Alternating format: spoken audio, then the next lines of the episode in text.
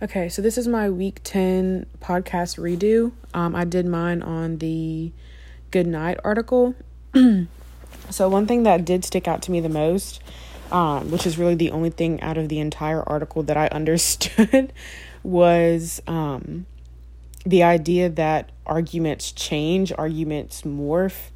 Um, and one of the the um, examples that was used was about like the anti-suffrage um, so I guess in translation to today's time, uh, anti-suffrage is not really a thing. I think a lot of people have moved towards allowing women and those that are, um, I guess, in that used to be in a powerless, I guess, kind of place in a sense, as far as like the social hierarchy.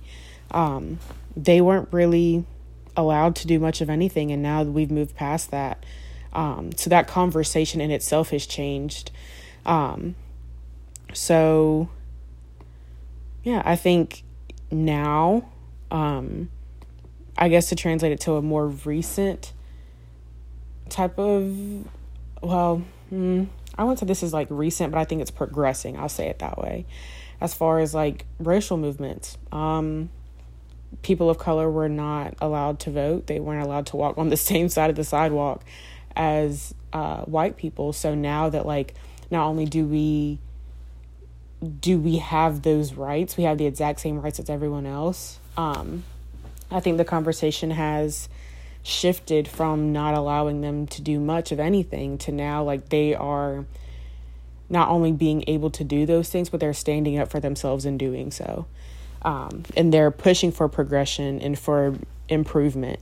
Um, so that's, I mean, I I would say like that's really like the only thing that I truly did get from it. Um, and yeah, um, I didn't really understand much of anything else.